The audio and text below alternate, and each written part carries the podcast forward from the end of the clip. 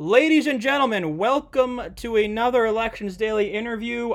I am Joe Szymanski, and today I am with the uh, a GOP candidate from Minnesota's second congressional district, Tyler Kistner. Tyler, thank you for coming on with me today.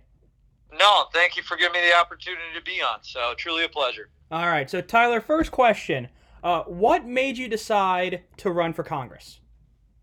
No, that, that's a great first question because that's one that everyone always wants to ask, and it's one that you know should always be kind of the telling point of what's really drawing you to do it. Mine was just what drew me to serve this nation nine years in the Marine Corps was putting service before self. So I'm running to bring my experience and integrity serving this nation as a Marine Special Forces veteran to help change that dysfunction in Washington. So I'm going to work tirelessly to be a strong fighter and advocate for my district by putting the people's interest before the special interest. Okay, so I have to ask then, uh, why Minnesota's yeah. second district uh, specifically? Why Minnesota's second district of where you wanted to run in? So, you know, me and my wife, born and raised here in Minnesota. So this has always been home to us. And, you know, we were both University of Minnesota Twin Cities grads, so Golden Gophers.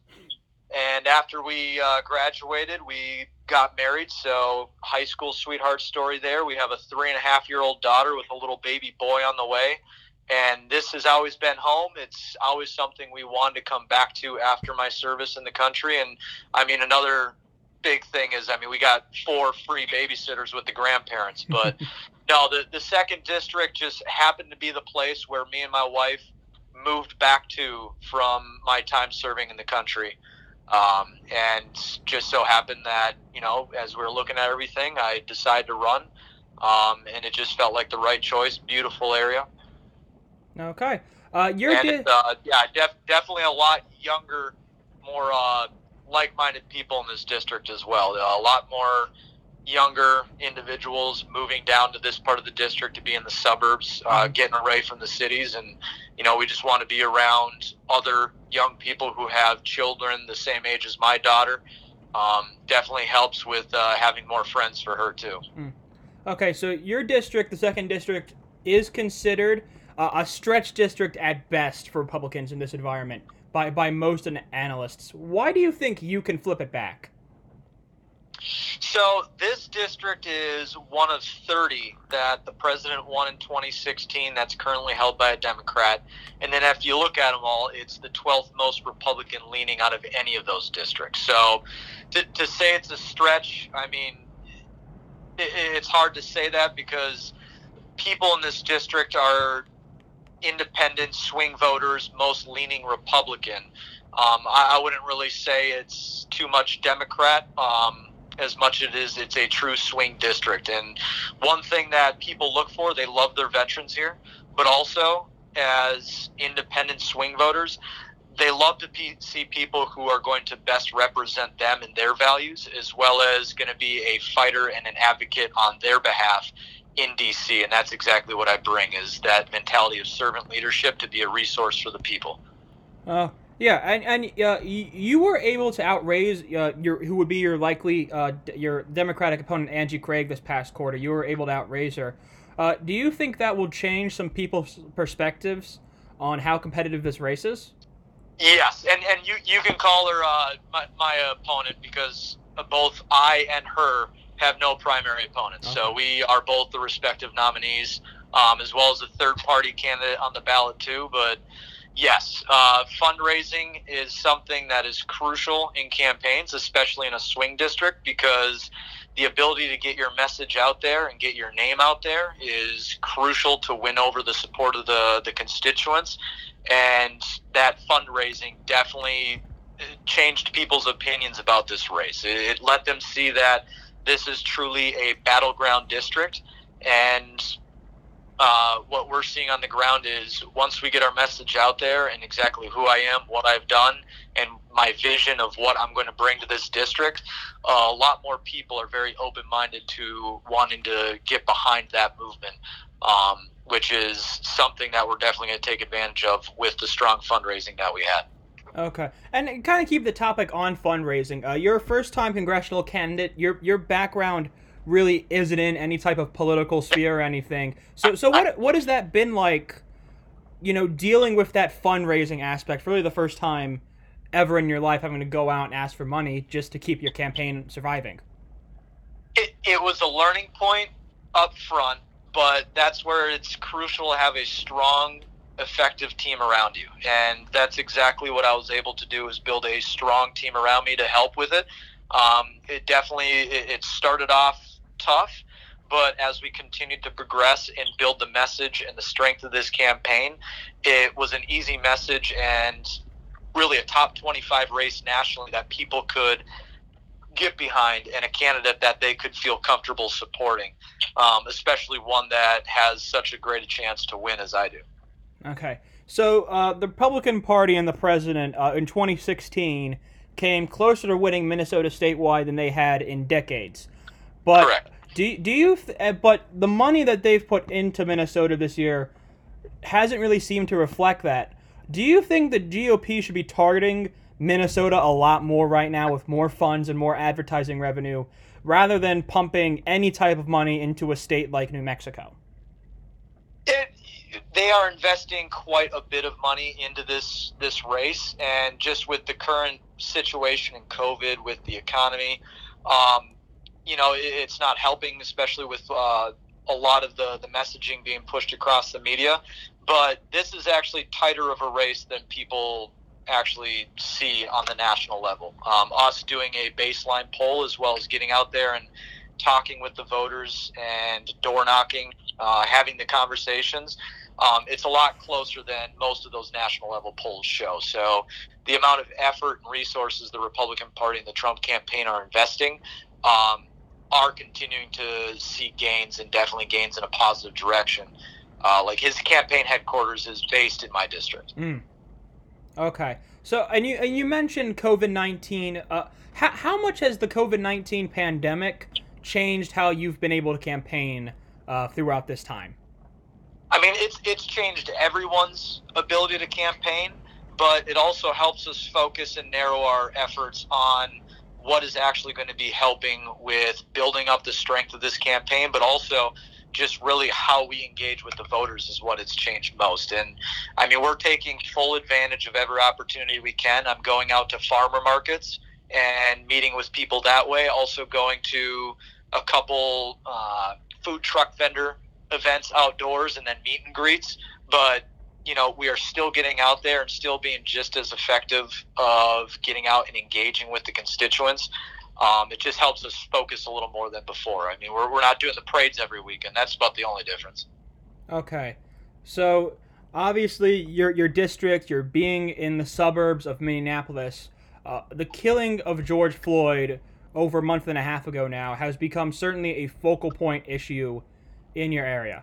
Has that event and the the and then the concurring events surrounding that changed how you perceive certain issues in and around your district? You know, it, yes, it, it, definitely has changed it. My heart goes out to George Floyd's family. Um, the, the loss that they had to experience, you, you never want any American to have to go through. But then this follow on movement of cancel culture and defunding the police has actually helped us here in the second congressional district because we're you know majority suburbs and then go deeper south into the rural part of the community the defunding the police movement is one of the top issues for a lot of the voters and something that they don't want to hear about so us being able to stand up and support the police but support them to ensure that they're getting the right amount of resources necessary and the effective training to make sure they can conduct their job uh, safely and effectively, but ensuring that you know the communities are safe as well. That that is a message that a lot of people uh, really resonate towards in this district, and it's actually been something to help us and be more of a benefit to the GOP. Okay, uh, your campaign slogan is "Send in the Marine." How how much has your military service uh, affected your politics? How how you see our government works, if it has at all?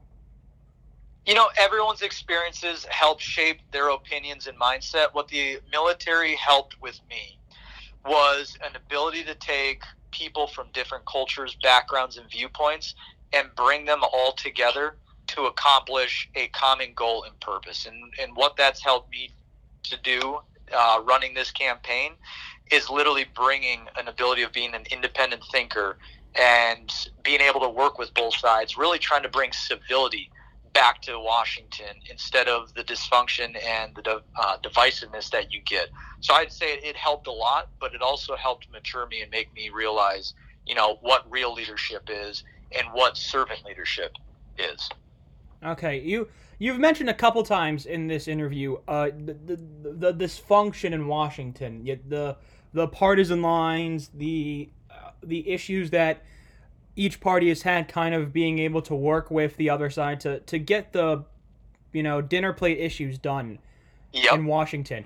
Uh, what how, how do you think you can go in there and kind of make an impact and say, look, this is what we're going to have to do. Let's try and change some things so that we think we can come together and work on these you know dinner plate issues for the for the entire country. The, the biggest way you do it is by starting the conversation but starting it in a civil manner. You, you get too many people trying to be bomb throwers and just going completely either further right or further left of the issues and not up. You have to fight and be an advocate, but at the same time, you have to approach everything with the conversation of civility. And uh, one thing that I've been talking with uh, another congressman who's actually up there right now, Congressman Mike Gallagher, he's a part of the Problem Solvers Caucus. Mm-hmm. So is a, a Democrat representative from Minnesota and they meet every Tuesday. They sit down, 25 Republicans, 25 Democrats, and they talk about the dinner plate hard issues. And that's exactly where you start. You, you try to find where you come to agreement. You understand there's already going to be disagreement on things, but you have to find where you can agree on how to continue to progress forward to change America for the better. Okay, uh, you've uh, kind of one of those dinner plate issues. I get you should you should you people mention is uh, increased infrastructure spending from the federal government, and you've put your support on that on your issues page. But that is something that Republicans seem to ignore in other areas, or they seem to kind of ignore altogether as a party. Uh, do you think it's time for the G- GOP to start focusing on infrastructure renewal more as a party and more as part of the platform for the future? I wouldn't say they're they're not completely focusing on it. I think there's some other priorities, especially right now, that they're trying to deal with. But yes, we, we do need to address the infrastructure because I mean we're having crumbling 20th century infrastructure when other countries are moving well into the 21st. We need to ensure that we move to upgrade our infrastructure, especially in my district, but just across the entire nation because that's going to help the economy overall. All right, Tyler. One final question for you what would be your your day one issue if you were elected to Congress to serve your district? The, the top issue right now, and it's not even just for my district, it's for, it's for the entire country, and it's something that everyone's talking about, and that's the economy. Fighting to get this economy back on its feet, getting people back to work, bringing back greater more jobs for this country um, and not having such an over reliant on jobs overseas, but bringing it back here so that we can really continue to progress the economy to the record highs that we had back in January and unemployment and record lows. Okay. Well, uh, Tyler Kistner, uh, thank you for coming on with me today. Uh, I very much appreciate it. Thank you for taking your time to speak with me today. Uh, folks, thank you for listening in. This has been another Elections Daily interview. Again, my name is Joe Szymanski, and again, Tyler Kistner, the Republican candidate for Minnesota's second congressional district. Thank you very much for coming on today. Hey, thank you, Joe. I really appreciate it. God bless. Thank you for everything. Thank you very much.